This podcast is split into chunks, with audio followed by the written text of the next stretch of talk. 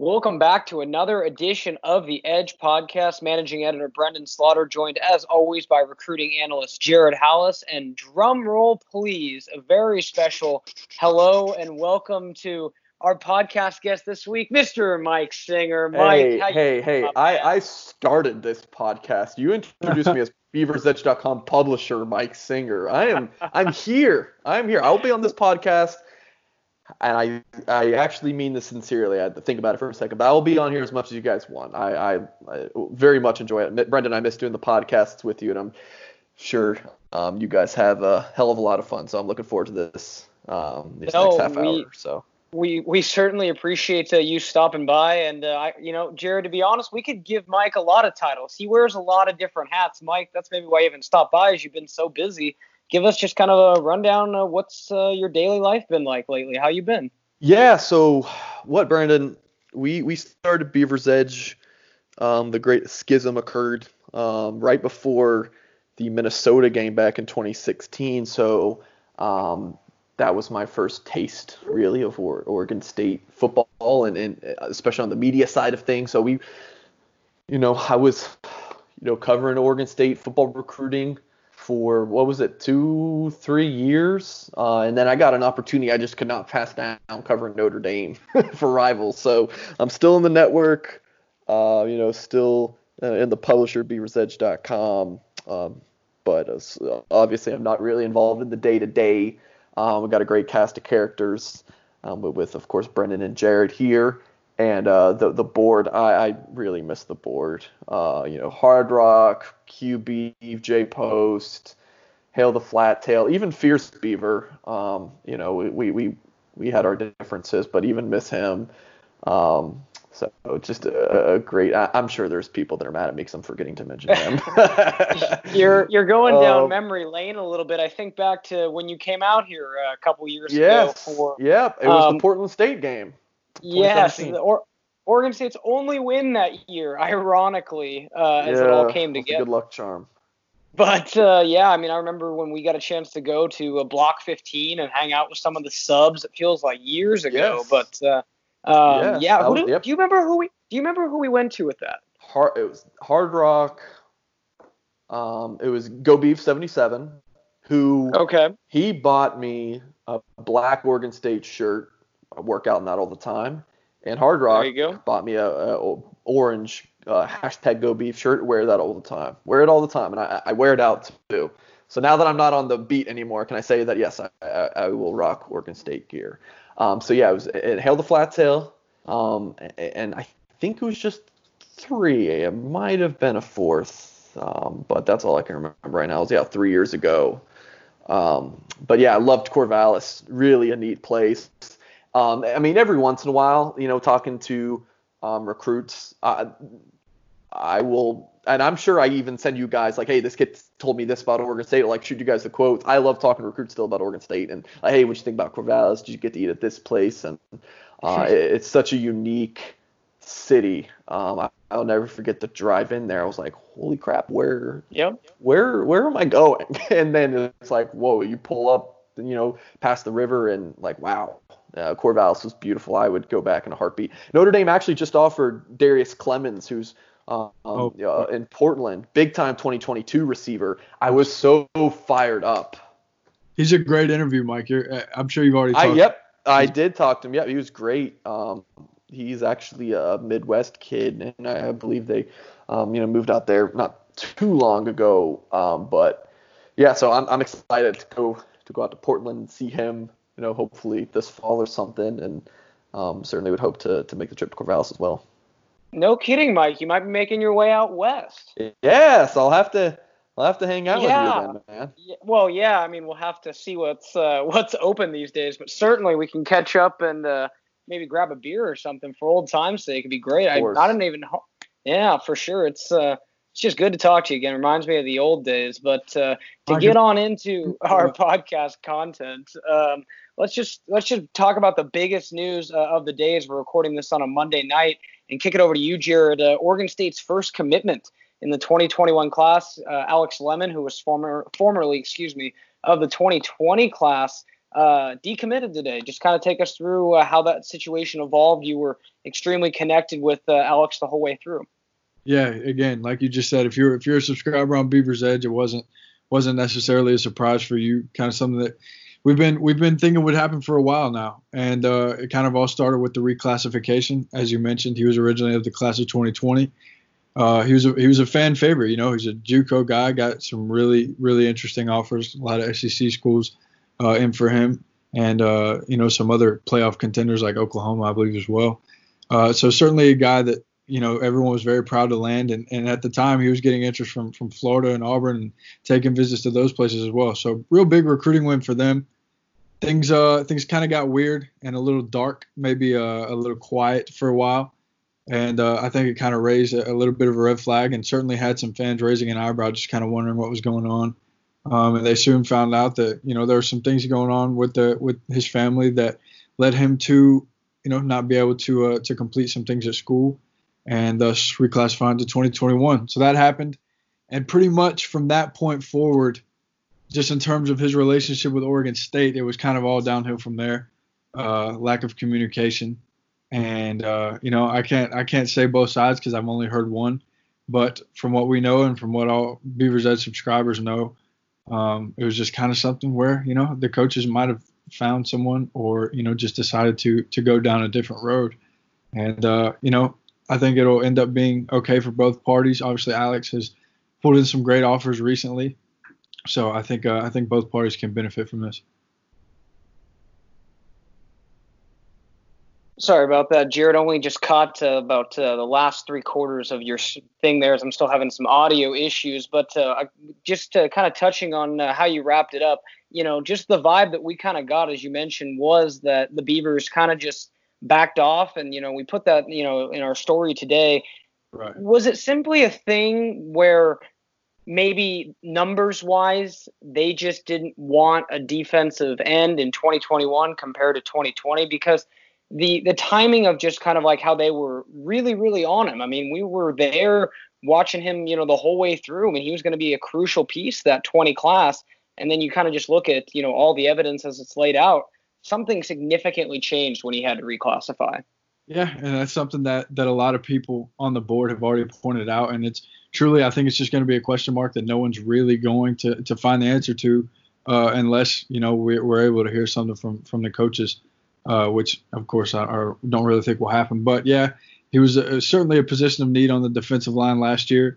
I think maybe when, when Tavis Shippen, the other JUCO defensive lineman, got in, they might have saw some things from him that they really liked. And, of course, I know you reported on that as well. He did really well throughout the limited time in spring and whatnot. So maybe they saw some things there and, uh, you know, just decided again that uh, they don't need another defensive lineman in twenty twenty-one class. And, you know, they've, they've done really well to this point, and especially after picking up Omarion, you know, they, they've got a great uh, foundation now. And especially with him, he'll be able to come in and play all four years. So, no, I think, I, again, I think yeah, no, I think that's a terrific point, just in the sense that, you know, you're right. Even in those three practices, you know, before, um, you know, it got canceled uh, this spring, uh, Tavis did look great. And it looked like he was getting some solid reps. And, you know, man, I'm just like reminiscing over what it was like to cover a practice or whatnot, because it's been so long at this point. But uh, you know, it's it, it may seem like a while ago, but that wasn't that long ago. And around the time that you know, you know, they were kind of starting to put their pieces together for what the fall might look like, there could be some some merit to that for sure. For sure. Yep, it's a situation that you know no one really likes to see, and uh, it was my second decommitment that I've dealt with ever since hopping on the beat with uh, with you guys. Um, The first being the offensive lineman last year. Um, but again, you know, it is it is what it is. No one likes to see it, but it's a thing that happens. And, and Mike probably has a lot of insight towards that as well.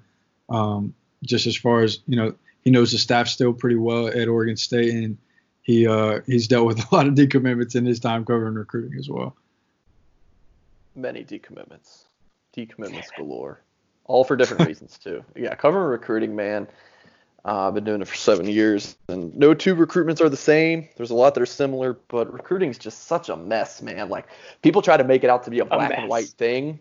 Like, um, it, simplify it as much as possible, like, well, this kid had these offers, so this must mean he's this. And that's just not how it goes. I mean, I remember the day Jake Luton committed. I loved the kid. Do you, Brendan, do you remember who else Jake had offers from when he was a, a JUCO transfer out of Ventura? Do you remember? No, no I want to say it was. I don't Oregon think he had State any. And maybe Utah. Maybe. No. Nope. I don't think he had any. I don't okay, think he fair had enough. Any. That was that time where Gary was like really trying to go air raid.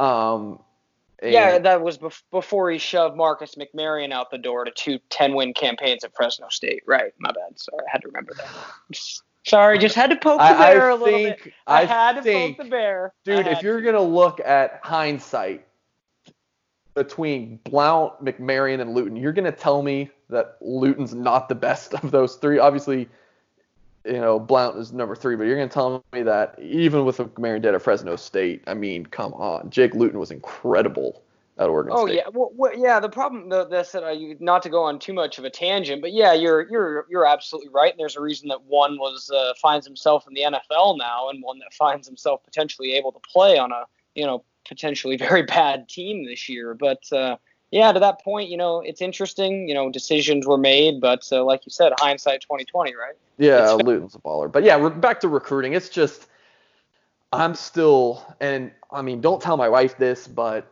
I'm still learning about recruiting every day. And like, this has been my life for seven years. Um, and it, there's still just so much nuance. So, you know, if you think, oh, I go by offer lists, I don't look at rankings, I go by offer lists. Like, come on, that that's there's so much more to that. Like, there's so much more context to be added. So at the end of the day, recruiting is just it's um, it's it's a guess, and you can make really educated guesses. Um, but you know, there's just how with a lot of these kids, you just don't know. How much more now, Mike? And I, I just I'm so curious to get your take on this. How much more now is maybe the offer list meaningless, knowing that in the world we're in, right, or not meaningless per se, but less important in this context, knowing that now coaches aren't seeing guys in person hardly at all? Uh, um, I will say that the process has changed a lot because there's a lot more of offers where the coaches haven't seen the kid in person, and evaluation is so key. Um, and these kids are making slightly, maybe not even slightly, much more less informed decisions because they've never visited the school. I don't know about Oregon State's commit list, but, you know, covering uh, the Fighting Irish, their past like seven commitments um, have right. never been on a right. recruiting trip. Um, you know, some kids will just go up on visits, and this is happening across the country. They'll go up and take a self-guided tour um, of the school because they can't see the coaches because of the, the dead period, but Um, you know, whether or not there's going to be a um, mass following of decommitments across the country, like a lot of people have predicted, Brendan, I don't know if that's going to happen because there, there might not be any visits this recruiting cycle. So if there's no visits, um, some kid who commits to whatever school, wh- what, what's going to be his decommitment if he can't go out and see another school that he might like more? So I, I just... There's so much just uh, uncertainty and so many variables with, you know, high school football, and um, I just it, it's a crazy time to to be covering college athletics. And and Jared, I actually want to touch base with you on this. I believe, and, and again, quote me if I'm wrong, that every I believe everyone from Oregon State at some point had been, either seen the campus or been on it. I know, speaking to kind of that no visit thing, Oregon State basketball had a couple guys that were shown uh, this last recruiting cycle mm-hmm. and current commits that were shown the campus virtually. But, Jared, do, do you know off the top of your head if any of these guys didn't get a chance to visit Corvallis? Uh, I'm not sure if Omarion did. He's uh, he was okay, a guy. He might be the first. That's what I was thinking. Yeah, he was really interested in some of his other offers at first. Um, and, you know, again, like like his head coach over at West High School pointed out to me uh, a, a week ago, you know, he – he really wasn't hearing from Oregon State all that much until they offered. And then when they did, they came on so strong and kind of took over. Uh, but I think by that time, it was it was maybe a little bit too late for him to to get onto to the campus. And so, yeah, I don't think I don't think he has made it out there yet. Other than that, though, yeah, I'm pretty sure they they all have. Sam Vidlak, obviously, all the Oregon guys have been there. Um, J T Byrne has been. It was a while back, but he has been. Uh, Mascarenhas obviously has as well. So, yeah, yeah, they've all been, other than uh, maybe uh, Marianne Famo. Yeah, just, no, I, I – that was like, just interesting. Now that, I hit, now that I've learned the correct pron- pronunciation. Uh, yeah. And this is a good reference for, for Oregon State fans as well, because I'm sure we've all been saying Omarion Fa'amoy, which is not correct. It may look that way, and uh, I'm as guilty as anyone. But according to say his it, coach – say, say it one more time so everyone can hear it. Fa'amoy. Omarion Fa'amoy. Fa'amoy. Okay, yeah. See, that's uh, that's an interesting pronoun. That's an interesting. Great, great pronounce- Jared. I wouldn't have great thought pronunciation. It. That was very well done. Um, who who is the? I feel like it was a defensive end. No, it was Noah Tongiai. No one could ever get his name right. It was Togiai or Tongiai, and it was like that drove me crazy all the time. Did did we ever figure out if it, which one it is? Yeah, so he it's it's interesting because Noah, you know, kind of had a reputation for being, you know, a little bit shy, and he kind of grew out of his shell a little bit more. And basically, my understanding of it was until like his junior or senior year, he ended up playing, I think, five with the redshirt year he had, um, where he said, "I never, it never bothered me," but it was pronounced Tongiai when everyone had just been saying it Togiai, and he was like, okay. "I was good with it." So, I mean, kind of, it's kind of interesting. Like, I interviewed him uh, before I started working for Edge when I was just a freshman in college. And he's like, yep. Togiai, and, you know, said it that way. And I was like, well, all right then. So, right. Yeah, names are interesting, especially when you're guessing sometimes. But uh, in case you're just joining us, uh, welcome back to another edition of the Edge podcast. Managing editor Brendan Slaughter, joined by recruiting analyst Jared Halus. And we make sure I get this right. Beavers Edge publisher Mike Singer. You're damn right. A- Amongst Damn. many, uh, amongst many other titles, whichever one you wanna you wanna jump on for this uh, the sake of this podcast. But again, we appreciate having you on, Mike. Let's go ahead and uh, talk about two of the bigger names uh, in this uh, commitment Fired cycle up. for the Beavs in twenty twenty-one. Start with Sam Vidlak. Uh, Jared and I, we've liked him for a while, and when we and you know when he committed, we were like, okay, this this kid got some potential, and everything we've seen since. Uh, film-wise, talking to him, great kid. Uh, Beaver fans are fired up about having an in-state quarterback with this kind of accolades. Fired up is the right word. Here's my one word to describe this kid: stones. Yeah, the kids, got- the kids got stones. I love this kid's junior tape. About fifteen minutes before we started recording this podcast, the first time I watched this tape, um, and I love this kid. His offense. You don't see much I formation at the high school level anymore, unless it's like a, a straight up Southern Oregon, Southern Oregon, baby. Unless it's like straight up like a wing T or a run heavy offense, you don't see quarterbacks under center because they're running the spread. When I was in high school, we ran a spread that was run heavy, um, but.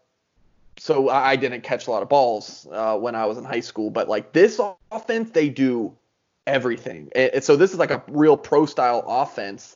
Um, I think that's going to translate really well for him going to college just with that experience, um, having such a, a variety of formations. And man, this kid makes all of the throws.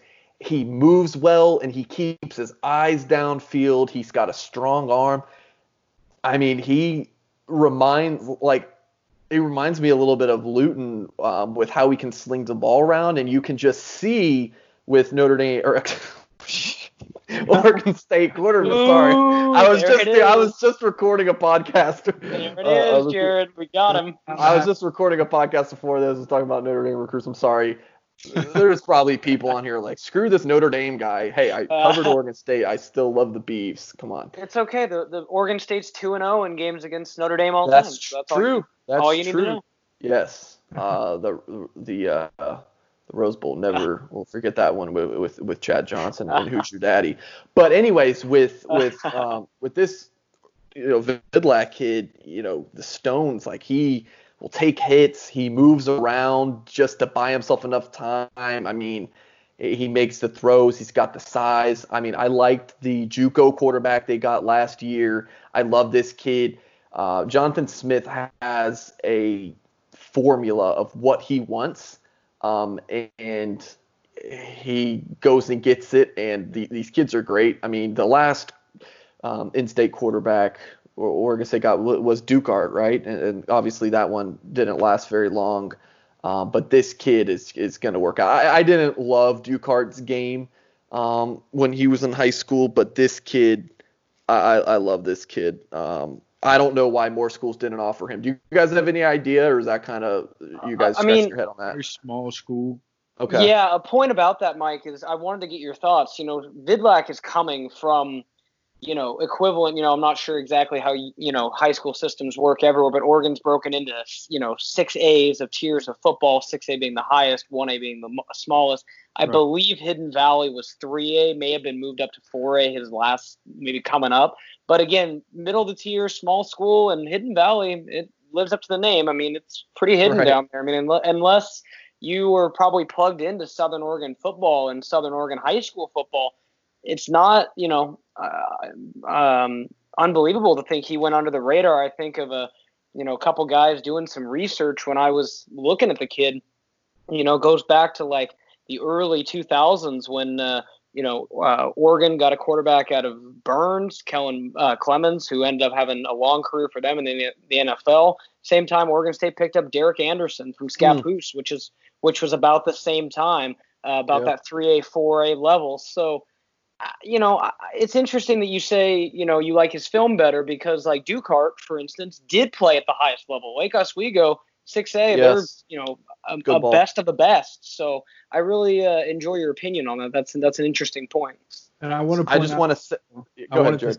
To, I wanted to save this for tomorrow, uh, but I guess I am anyway, since this podcast technically won't be up until tomorrow. It'll be up Tuesday morning, you know it. Yeah, uh, but I, I'm sure all Oregon State f- fans know this, and all, certainly all Beavers Edge subscribers do. Uh, prior to today, Sam Vidlak was a five point two two star, and he is now a five point six three star on the Rivals system. He, he was he was always a bump candidate, Ooh, but now, now there you go.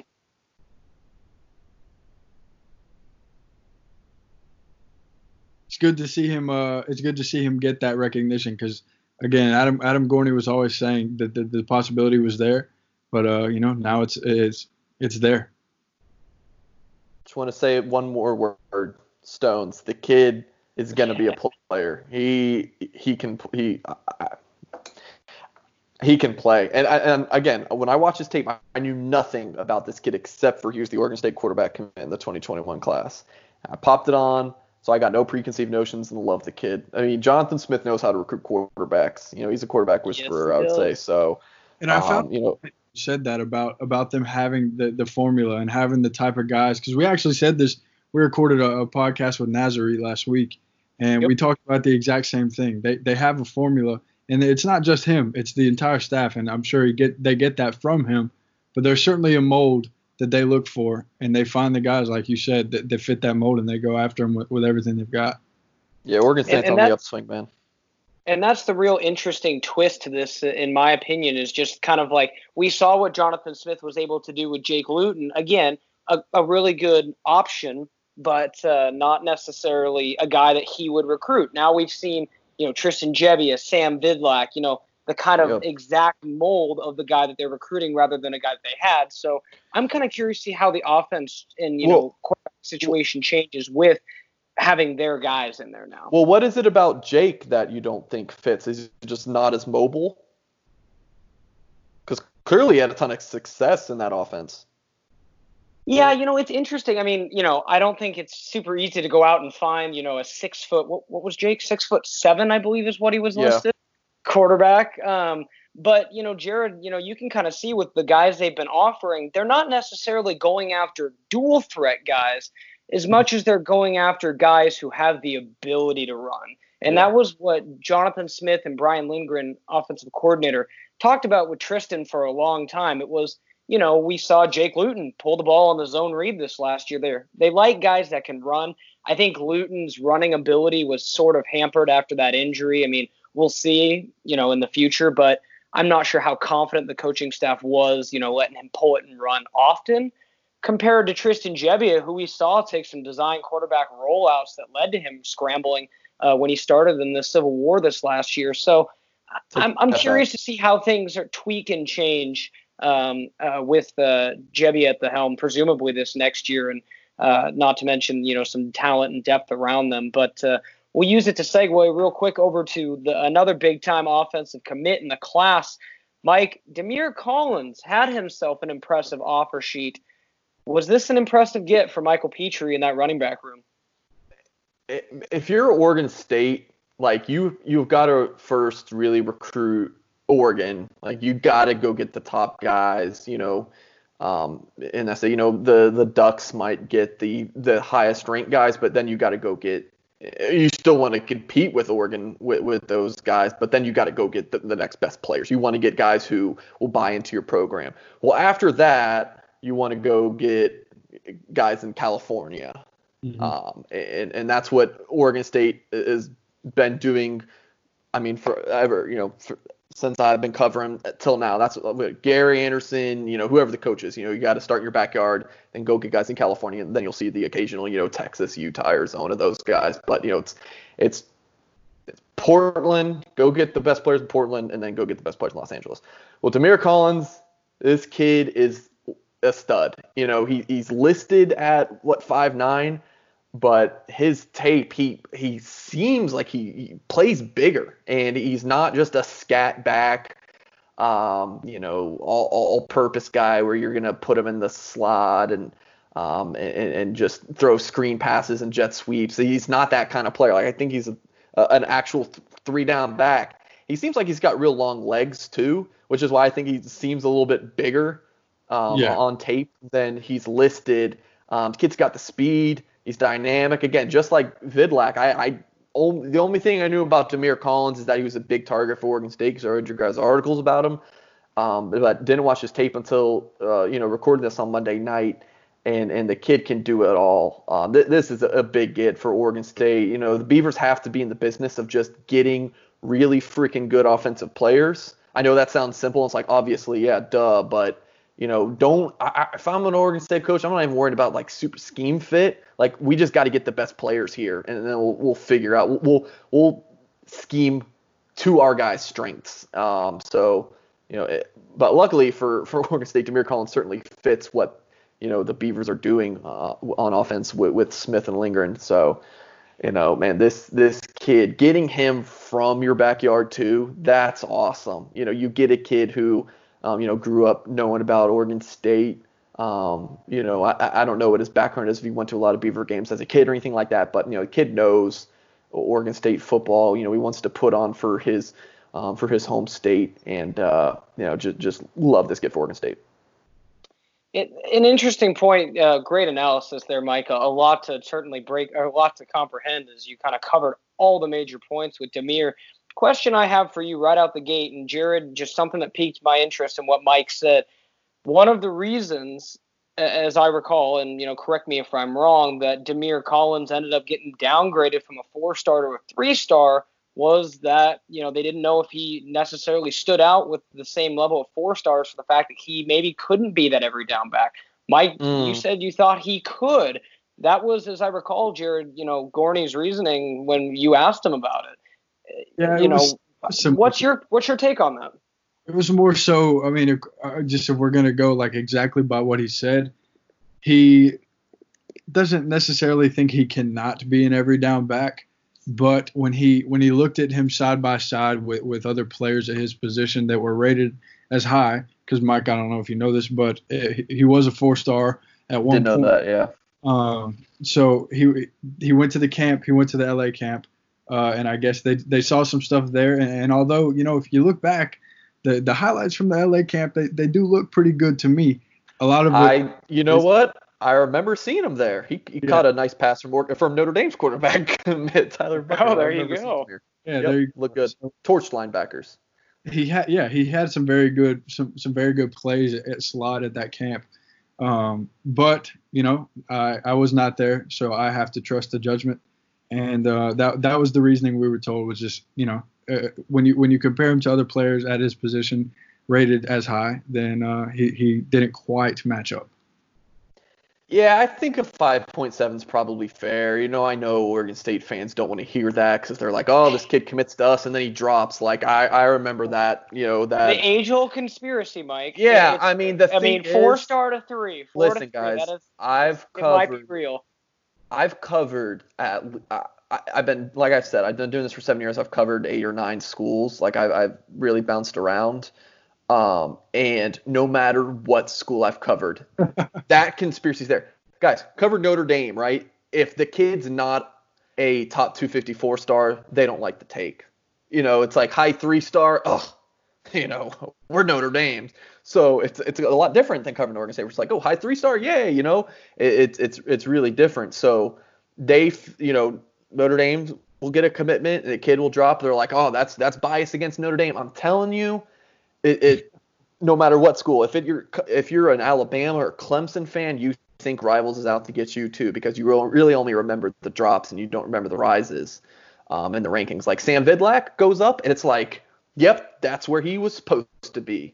You know, there, yeah. there's no like, oh, well, he, maybe he committed right. to Oregon State, and the and then the eyes of an analyst are like, hmm, you know, th- this kid probably is better than a two star. I want to look at it. So it goes both ways. But people really only remember the the negative, which I understand. Um, and, and the analysts have such a tough job. You know, that mm-hmm. that's that's not something I, I envy about their position of, um, you know, of of thinking. You can't have every kid as a four and five star. Like, there's got to be some three stars, and there's got to be some kids who fall. Like, if, if people are moving up in the rankings, someone's got to move down. So, you know, things happen. But the thing is, whether Damir Collins is a four star or three star, he's the same football player. He's got the same offer list. Um, he, and, and, man, I'm I'm still watching his tape. And, you know, he's got the wiggle. He's got the speed. Um, it, it seems like a tough kid. Um, got the production was off the charts. So, it, it, was, a, it was a great kid for the Beavs. Yeah, you know, Mike, uh, I'm not sure if you're aware. You, like I said, depends on how, how broadly you dove into our articles. But at this point, Jared and I have kind of started to refer to Michael Petrie as the closer on the staff. He yeah, knows how to recruiter. get his guy. He knows how to get his guys. You know, what's most interesting about the Oregon State staff is that there hasn't been any changes in, what, two years? Yeah. Uh, after that's, year one, Greg Burns left and yep. for U S C, and I would argue the Beavers turned out far better for it in Blue Adams. So, so that was could, twenty eighteen, right? Yeah, after Jonathan Smith's first year. Other than that, and then I guess technically you could say Mike Riley left from tight ends coach, and no, they handed it over to Waz, but that's no, that, that's that, the only two attritions. That that's that's impressive, especially yeah. considering Oregon State's on this upswing where everyone knows that, yeah, like the Beavers with, with Jonathan Smith, how they're recruiting and what they were able to do on the field. Like, yeah, this team is is, is on an upward trajectory. And you know, Brendan, you had that article with Yogi Roth. He spoke really highly of Oregon State. Um, yes, he did. You know, so it, it's impressive that, like, other, you know, schools aren't haven't come in to, to well, swoop in. Yeah, no, I mean, I, I mean, Jared, you remember as well this this last year, uh, Herm Edwards really tried to make Brian Lindgren think twice yeah, when they so were that's, going So that doesn't after- surprise me. Yeah. yeah, and I believe Brian Lindgren got a pretty nice raise from uh, the old Oregon State so, athletic department to that's end up gotta staying. Be, if, so, you're, if you're an Oregon State fan, that's got to fire you up that, that you're – Oh, certainly. There's yeah, belief that, that in the you're, program. Yeah, you know? that, that's – yeah. Lindgren, it's interesting. I covered Colorado – Yeah, uh, while you Lindgren introduced me to Lindgren all these years ago, Mike. Yeah, so he was the offensive coordinator in Colorado, and he was kind of the fall guy um, because um, I want to say it was uh, twenty seventeen. They they didn't have a great year, um, and you know Lindgren kind of just you know he was the, the fall guy for for that uh, season that didn't go so great after Colorado had such a good twenty sixteen season. Uh, but I always liked Lindgren, um, you know, sharp guy. I don't think he's the most media savvy guy, but. Um, You know, he's getting better. He, he's yeah. getting better. I, I would Good say. Good recruiter, certainly. Straightforward guy. Yeah. Um, yeah. I mean, no, with, with Smith and Lindgren, that's a that's a good one-two punch. And well, what I like also, not not to get too much off on tangent, um, Lindgren and Smith went back a while, right? So they they had a connection. It was, it was Idaho State or or something yeah. like that, right? Yeah, something like that. So I that was a while ago. So so yeah, they, they knew each other, paths. but it wasn't paths. it wasn't a hire where you're hiring your buddy. you know, they, they knew each other, but they weren't like buddies. Like I see it a lot of the time where a head coach hires like some guy who's been with them for a long time. But I think Smith well, and Lindgren probably challenge each other um, certainly, and, and make and, each other better. Um, I think they're a great one two punch for offense for, for, for the Beavs. Certainly, and when you consider, Mike, that twenty seventeen or twenty seventeen year you're talking about, they were competitors. You're talking Jonathan Smith at Washington, at offensive coordinator, Brian Lindgren at Colorado, offensive coordinator. So, you know, not to say that they schemed against each other per se, but, you know, you kind of have a mutual admiration, I'm sure, for, you know, watching offenses. And, you know, I think it was kind of you that just said, you know, Colorado had kind of soured on Lindgren. Lindgren was looking for a new situation and, you know, kind of, you know, they kind of fell into each other's laps, so to speak. And it's been a perfect, um, you know, kind yeah. of tr- uh, seamless, I, I just want to say, like, bond between the two, because I think Brian Lindgren gets a lot out of his quarterbacks. And I think when you combine that with the fact that, like you said, Jonathan Smith is the quarterback whisperer, maybe Mister Oregon State quarterback whisperer, um, it's no wonder that the offense has found success uh, rather quickly. But, uh, just to kind of transition to our last point, I just kind of want to get your guys' thoughts. You know, Mike, you can kind of look at it from afar. Um, just how crazy is it to see kind of this Pac twelve only schedule? You know, we'll dive deeper into it on another podcast uh, with the next subscriber we break or we bring on, Jared. But just kind of your thoughts on just this kind of quasi schedule, civil or oh, almost caught myself there. The Oregon, you said it Oregon earlier. State, you said Oregon, it earlier. Ooh, no good. I, I apologize. I apologize. Hey, it's it's serious. It's serious now. Uh, the Oregon Oregon State rivalry, should I say the war on the Willamette, T B D. But uh, in week four, I mean, just how how crazy is this? Jared? Oh, you, you asking me? Are you asking me, Brendan? Uh, yeah, man. No, I was just, I wanted your perspective. You've probably had a little bit more time to at least glance at it than Mike has, as he's been, you know, wrapped up in the A C C, you know, welcoming Notre Dame to the fold this year. But just Absolutely. kind of your thoughts on just kind of how, you know, just on the surface, how, you know, just insane this is that we may never see a schedule like this again, where your rivalry games and, you know, the middle of the year, you're talking, you know, conference opponents right out the chute. Just, Certainly. I'm, I'm perplexed still when I look at it. I can't even believe it. It's just like, how is this coming together? Yeah, yeah. You and I were texting about it earlier today. I mean, it's certainly uh, an unrivaled time that we're in right now. And, you know, I talked to I talked to a lot of people about this and, you know, just trying to be as optimistic as possible about it. I just tell people, you know, maybe it'll be fun. Because when you think about it, you know, dur- during a regular season, the games you look forward to the most generally are the conference games. You know, th- those Uh, and conference matchups that generally are pretty competitive. So I, I think it could be fun. Obviously, losing uh, two games is not ideal, but I think we should be appreciative of anything uh, that we get at this point. And uh, while still considering the safety of the players and, and all of that, I, I'm very happy to see that they're, you know, making forward steps to try to get this thing going. Mike, would you have ever thought we'd see Oregon State, Oregon in October? Honestly, that's like number forty-eight on my list of thoughts on it. Like, let like, I just want football, man. Like, who, ca- who cares about that? Yeah, I mean, with everything going on, that's, you know, the, the name of the rivalry and, and when they're playing. I'm like, can we just have them play and have this work out? I, I'm, um, I think everyone's probably using the word cautiously optimistic, but yeah. um, that that's that's true though. Like, I'm.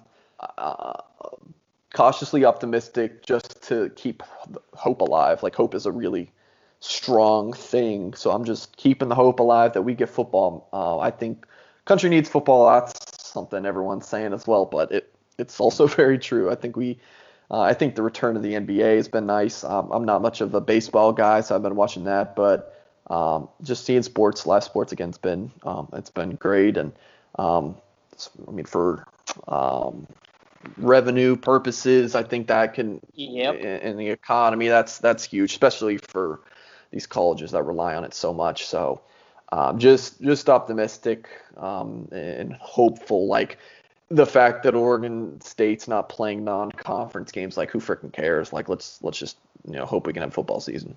Right. Right, certainly. And then that's, you know, Jared and I were texting about it earlier, you know, obviously uh, cautiously optimistic, but then, you know, you see situations like Michigan State and Rutgers where players and coaches in mass quantities have, you know, come down with uh, coronavirus. So, you know, it really is a delicate situation where it's like one step, one day at a time. And, you know, uh, Oregon State and Oregon, you know, you talk about just here in the state, have been really done really well with, you know, low number of cases and have, you know, d- uh, handled it quite well with protocols from our conversations. But uh, yeah, you know, it's, it's, it's a new world that we live in, certainly. And it's going to, you know, definitely uh, work its way into, you know, even things like protective face masks. You know, I remember when we caught up with Jonathan Smith a couple weeks ago, he said that, you know, they've been talking directly with their manufacturers of face masks because the N C double A is considering lifting some kind of or moratorium rather on, you know, specific face shields and whatnot.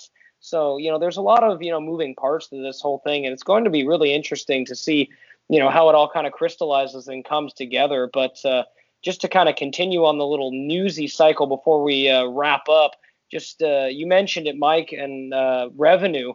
Um, this last week, we got off the phone with Scott Barnes, uh, and he mentioned that they've even, you know, they've, you know, gone to the point now where they've been able to model situations where they can still be feasible with not even having fans at, you know, games. They're like, okay, fans at games. Now, his words were, if they can't play, you know, football this year, catastrophic, you know, fifty million dollars loss, at least if no football is able to be played at all this year. And that's kind of where you said, what's that kind of line of, you know, safety and then money driving the conversation, in your opinion? Mm-hmm. That it, it's such a tough balance. I, I wrestle with that. Like, even as I'm saying, I, I hope for football, I'm also kind of thinking in my back of my head, like, and, and I really don't want to make this political or anything like that, but, you know, is that is that best? Like, with, with travel and um, all the things that go with it, like, is, is that best for right. for our country? I mean, like, everyone's got their opinions on, on COVID. I mean, my family is just all over the place personally on it. Right, certainly. Um, and uh, but. You know, it, it it might not affect twenty and twenty-one year olds um, very much, but you know, there's there's a lot of more people involved in the game of college football than just twenty and twenty-one year olds, um, and so there there's I mean, here we are, um, you know, August Tuesday, August fourth, and you know, you would have to think. I keep saying this every week, and I'm like, well, you got to think by next week we're really gonna know if there's football. Right. And we don't. And I mean, we, we have like a loose, I think we have like a loose idea. I mean, you know, there's a schedule in place. There's a potential, um, you know, start date for some fall camps, but until it gets underway and guys start, you know, like I said, the, the thing for me is like, once the physical contact starts, right? That's where I think, you know, it's one thing, like, I think, believe this next week, Oregon State's going to be able to start walkthroughs, right? Scott Barnes said they're going to be able to start walkthroughs. Coaches can be involved. And that's great and fine, but how does that get you towards, you know, the the contact? And that's where I think you're going to start seeing what happens after. I think we just simply have to see what happens when, you know, the contact happens and just, you yeah. know, go go from there, so to speak. But, you know, I was telling Jared today, I said, so far the only things that have proven they can work, sorry, M L B, have been bubbles. Look at the N H L, look at the N B A, nearly flawless because they've contained their environment to a T. So, you know, I, uh, you know, I, I'm of the firm mind that sports can happen. We're seeing them happen. There's ways to make it work. You just have to be creative, have to be smart, and have to be proactive, in my opinion. And that's where I don't, I think I can safely say, I don't think every single college football program in the country will do that, but that's just, you know, that's the, the nature of it. We're already seeing that's why a lot of Division two schools haven't even, you know, considered the possibility or postponed because the financial burden of, you know, the rigorous testing, you know, potentially required is immense. So there's so many parts. We could do a whole separate podcast about it, but uh, any last thoughts you guys have on the whole revenue part?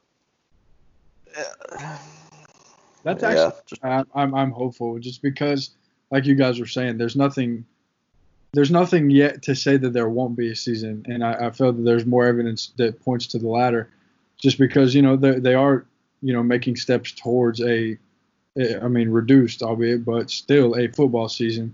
And uh, like Mike was saying, you know, it is something where it's kind of a blurred line, and, and you got to be careful uh, you know, because you, of course we want everyone to be safe, uh, but we always, always, always want football to happen. So it's finding a good balance. And just as far as the bubble goes, I, I don't, I'm not even sure if collegially that would be possible. Probably not. Option. So I think there's just too much involved unless you could bring a, you know, a, I mean, you know, could it work in theory with, you know, professional players that don't have, you know, school responsibilities? Sure. But you go to college, unless you can fully enroll a kid digitally and then contain them to a bubble for their entirety of the season. Sure. You know, even if it's at a conference level, that's, you know, that's kind of hard to envision. And I think that's where the logistical problems kind of come together. But, uh, you know, kind of transitioning to another topic that is extremely relevant. We're not going to dive too deep into it just because it's kind of a ever-evolving situation. But, uh, you know, the, the it's going to be interesting to keep an eye on what happens and what develops in the fact that there is now a pretty large contingent of Pac twelve players that have, you know, at this point, you know, recording this podcast, set out some boycott demands for the upcoming season. Um, you know, Jaden Grant is the representative for Oregon State. Um You know, he kind of came out with a statement on social media as to where he stands on, you know, with the rest of his Pac twelve, um, you know, colleagues, so to speak. And Larry Scott, Pac twelve commissioner, came back out with a uh, a statement today and, you know, that they're going to come to the table and, you know, start talking about uh, some of the issues that uh, have been brought up. But, uh, you know, just another on the surface, kind of another O. Henry twist to kind of at least the Pac twelve's, um, you know, quest to return to action as, you know, some of the biggest names in the conference have, you know, said that they want to use this as an opportunity to, you know, bring these issues to light and, uh, you know, are willing to do so. Yeah, like you said, don't want to dive too deep into it. It's it's a it's a touchy topic for, for a lot of people. And uh, I personally, I don't have an opinion either way on the matter. Um, of course, I want what's best for the players as well, but we got to uh, to make sure that anything that's laid out is, you know, well thought out and there's a, uh, you know, logical decisions being made. So there's somebody that will make that decision that will put a lot more thought into it than me. So until that decision's made, that's pretty much all I can say. No, certainly, there's it, it's an ever evolving situation, and uh, we'll have to certainly keep an eye on it as it's uh, you know, just something that will certainly uh, continue to make headlines. As you know, there's been uh, a lot of um, attention drawn to it on social media, so it'll be certainly interesting to see uh, how that situation comes together as those two parties uh, begin to discuss. But uh, just kind of uh, wrapping up our, our news cycle of stuff we talked about. Uh, you know, the fall camp protocol, what that could look like. And uh, I guess kind of the last thing I, I have for you guys is just, uh, you know, as you kind of see this whole, you know, season starting to come together, people getting excited, we see sports come back, you know, how much has it just kind of been positivity? You know, even Scott Barnes just said, you know, for these student athletes to have some clarity as to what's next has just been uplifting and, you know, relieving. I mean, he said, when he told, you know, Jonathan Smith that, you know, they were moving ahead with, you know, the uh, walkthroughs this next week, his words were he was giddy. I mean, I, you got to imagine uh, this has provided some much needed uh, support during still some very tough times. And I don't like to use the word sports or distraction because I don't think that's accurate. I think it's just uh, another avenue for us to live our lives. Just keeping the hope alive, baby. Yeah, absolutely. Keeping it alive. That's all I got to say to that. It, hope, hope is a, a really strong thing. Um, and, uh, I mean, you might as well prepare as if we're going to have a season um, as can, you know, uh, compared to the opposite, you know, if it's like, oh, we can have a season. It's like, oh, well, we haven't been preparing for that at all. So right. Um, that, that's not the ideal situation. So I, I hope I'm not coming across as like too pessimistic, but, um, It, it it's kind of uh, I've been shut off to the fact that we might not have, have football and, and kind of right. ha- haven't even uh, accepted as a possibility.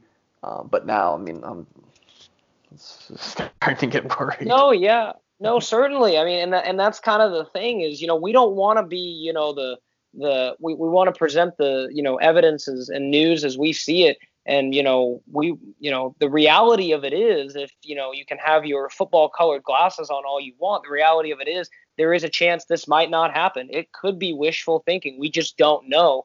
this evol- this situation changes on an everyday basis. Things could be great by September, or, you know, improving rather, you know, by the time the season gets underway in mid-September, or it could be about the same and it gets further delayed, you know. So like you said, Mike, hope, optimism, that's kind of all you can have as a, as someone, you know, following a team right now, uh, especially in college football as it, you know, has its quest to return back to action. Just got to keep the hope alive, like you said. That's all, all we can do at the moment. And again, there's people that are putting their entire energy for the for every single day of their lives at this point into uh, to making that happen. So I I'm, I believe in those people, and we just have to hope that whatever decision is made is again best for the players and best for, you know, the economy and uh, of course the the people of America and the great fans of college football.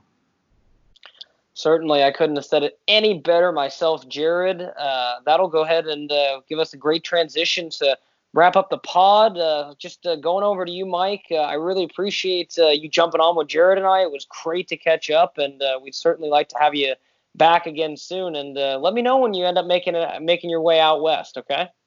I certainly will. Certainly will. I might need a place to crash, so I'll call you up. Hey, you know, you know, you always got a spot, Mike. You always got a spot. Those good times. But uh, uh, we really appreciate uh, you jumping on. We know uh, you're a busy man these days covering uh, big time, but we appreciate uh, you still stopping by uh, for your old friends here at Beaver's Edge. Uh, it was great to catch up. Anytime, anytime.